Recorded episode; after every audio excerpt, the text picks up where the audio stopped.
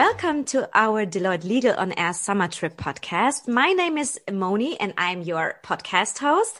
As part of our Deloitte Legal on Air Summer Trip podcast, we introduce you to different country desks. Today we are talking about the special cooperation with Japan.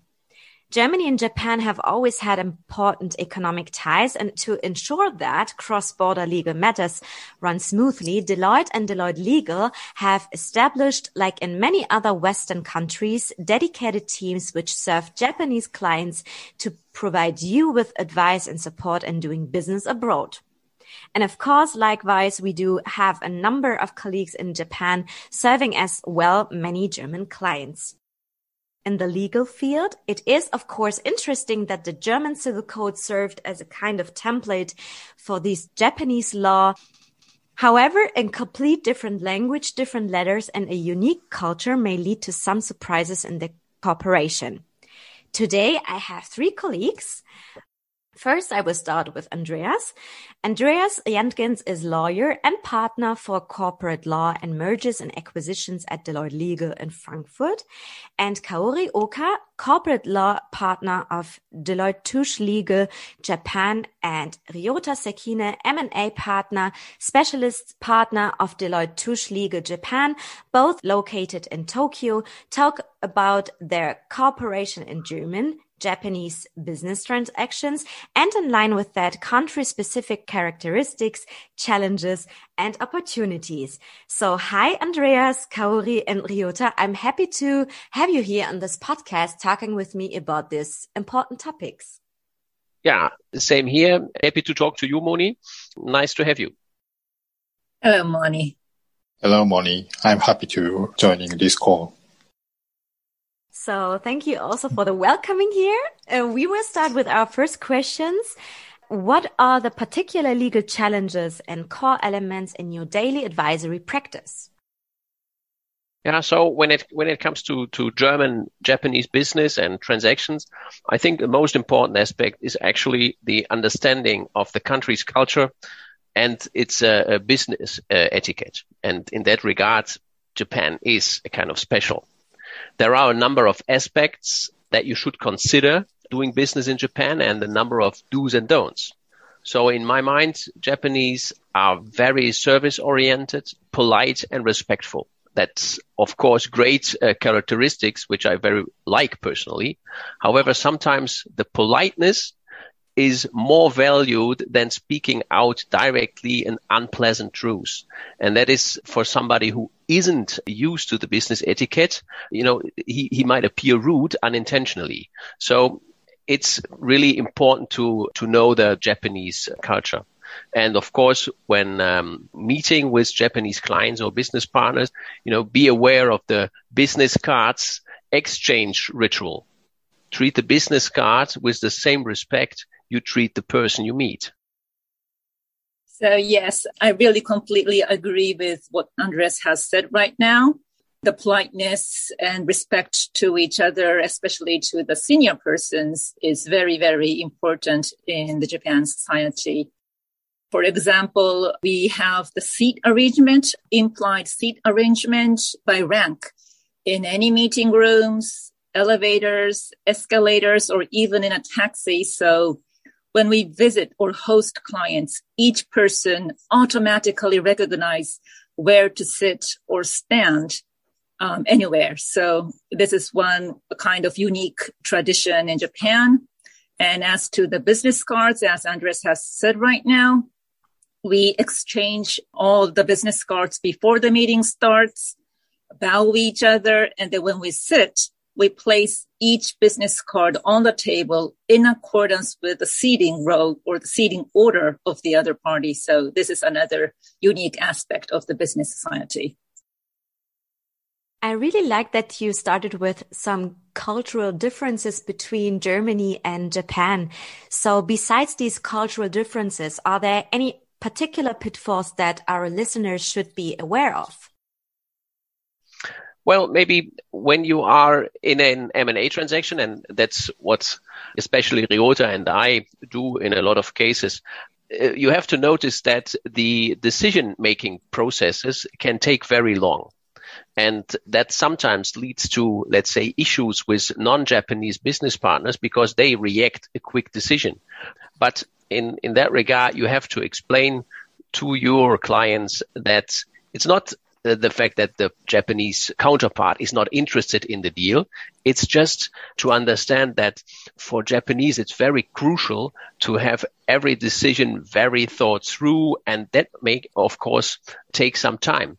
And also all, let's say, competent, uh, competent bodies have to be involved in a decision. And it's not like perhaps you know from US companies where there's just one quick decision maker. That's uncommon for, for Japanese. And sometimes even in negotiation uh, of M&A contracts, you have to deal with silence in meetings because people just think about it and they, they don't have quick shoots. They, they just really, yeah, reflect they have a high, I would say, emotional self-control. And also there is always a contemplation, you know, they, they think about, they think before they reply. And what is also important, you always have to listen, listen what is said. And in particular, sometimes even more important, what is unsaid or what remains unsaid. Yes, in Japan, normally not the decision of a single director or, or board is required. And it is not easy to ask for an extraordinary board for a specific transaction. In addition, the decision of board of a parent company is often required as well. As Japan is a group-oriented culture, group solidarity is valued over individualism and in which decisions are to be taken by a body, which also means that decisions are carried on several shoulders. You talked a lot about decision making, about communication, and about emotional self-control, etc. Can you tell us about a specific case and how you did solve the problem in the past? Yes, of course. And uh, let's uh, start again with the, with the timing, the timing issue. And timing, of course, in M&A transactions is of importance. And uh, timing is a challenge when you are representing a Japanese client in an M&A transaction, which is, let's say, structured as a competitive auction or a bidding process. Because normally in these situations, you have to really act quickly. And yeah, you know, that timing can be really key for the deal. And here it is in particular important that you have, let's say, teams advising the clients.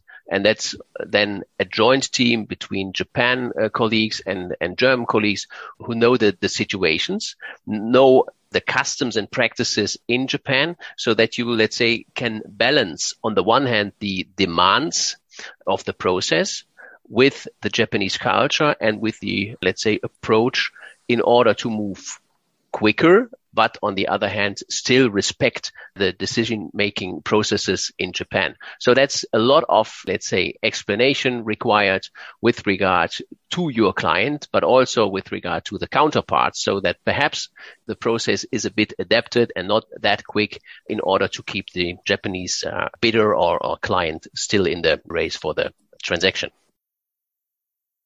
As Andreas said, the decision-making process might be a critical issue in an M&A transaction involving a Japanese client. Therefore, we must carefully examine decision-making process of the client in advance. The final draft need to be prepared often a couple of months before signing, as one need to obtain the board approvals of the final SPA before signing.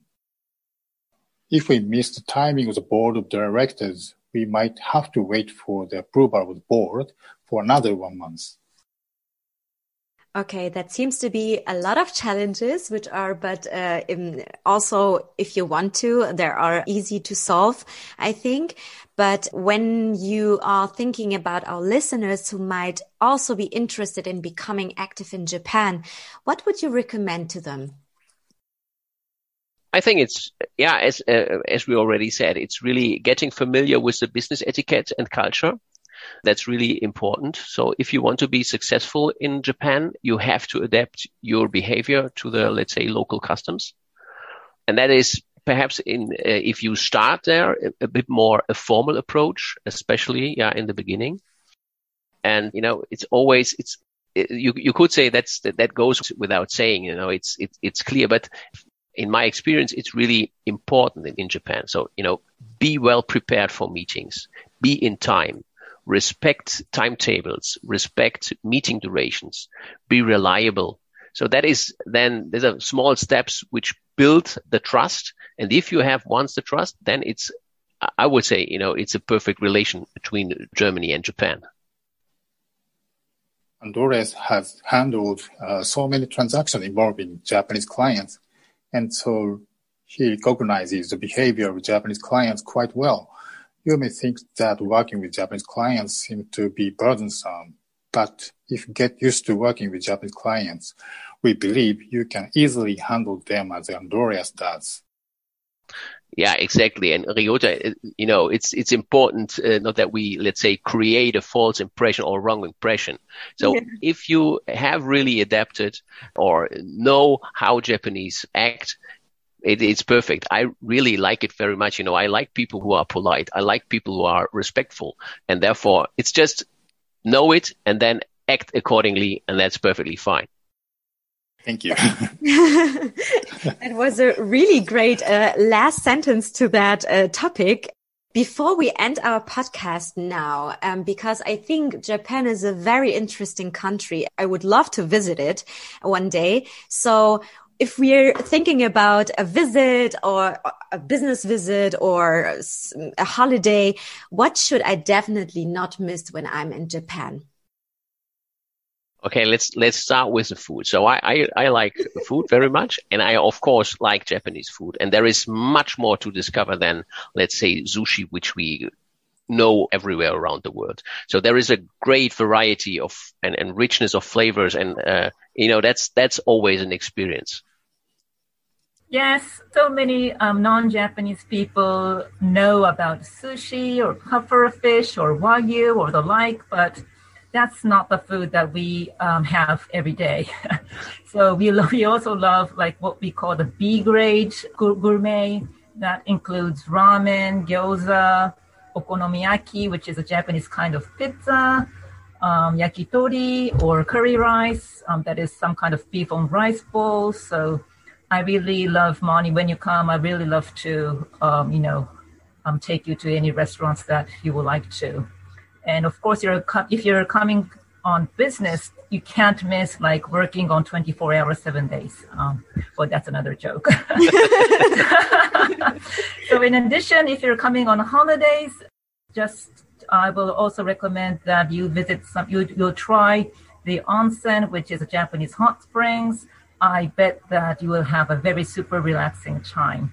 But it's not a swimming pool, so um, just please be aware that you can't wear um, anything like a swimsuits or you know swimwear. You have to be you know when you're when you're in the bathroom. So, but I think um, I think that's a very very um, interesting, a very um, super joy um, you know relaxing time. So I recommend that you enjoy enjoy that when you come to Japan. Thank you very much. Thank you very much, Kaori, Ryota, and Andreas for these very exciting insights and also these yummy dishes you mentioned. so you have shown us um, how important country specific advice is and what particular challenges corporations are facing in Japan. But thank you for taking the, your time talking with me about these important topics. It was our pleasure. Thank you. My pleasure. Thank you so much. So thank you very much also to our listeners for taking your time uh, listening to these podcasts and this podcast episode, especially. I hope you were able to take away some helpful information from this episode. If you enjoyed our summer trip podcast, please feel free to pass it on. We have very interesting episodes to come.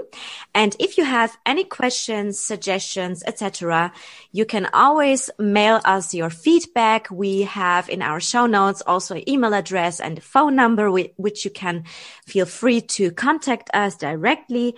I'm looking forward to hearing from you again and uh, to hear your feedback, of course. Hear you next time and have a nice day.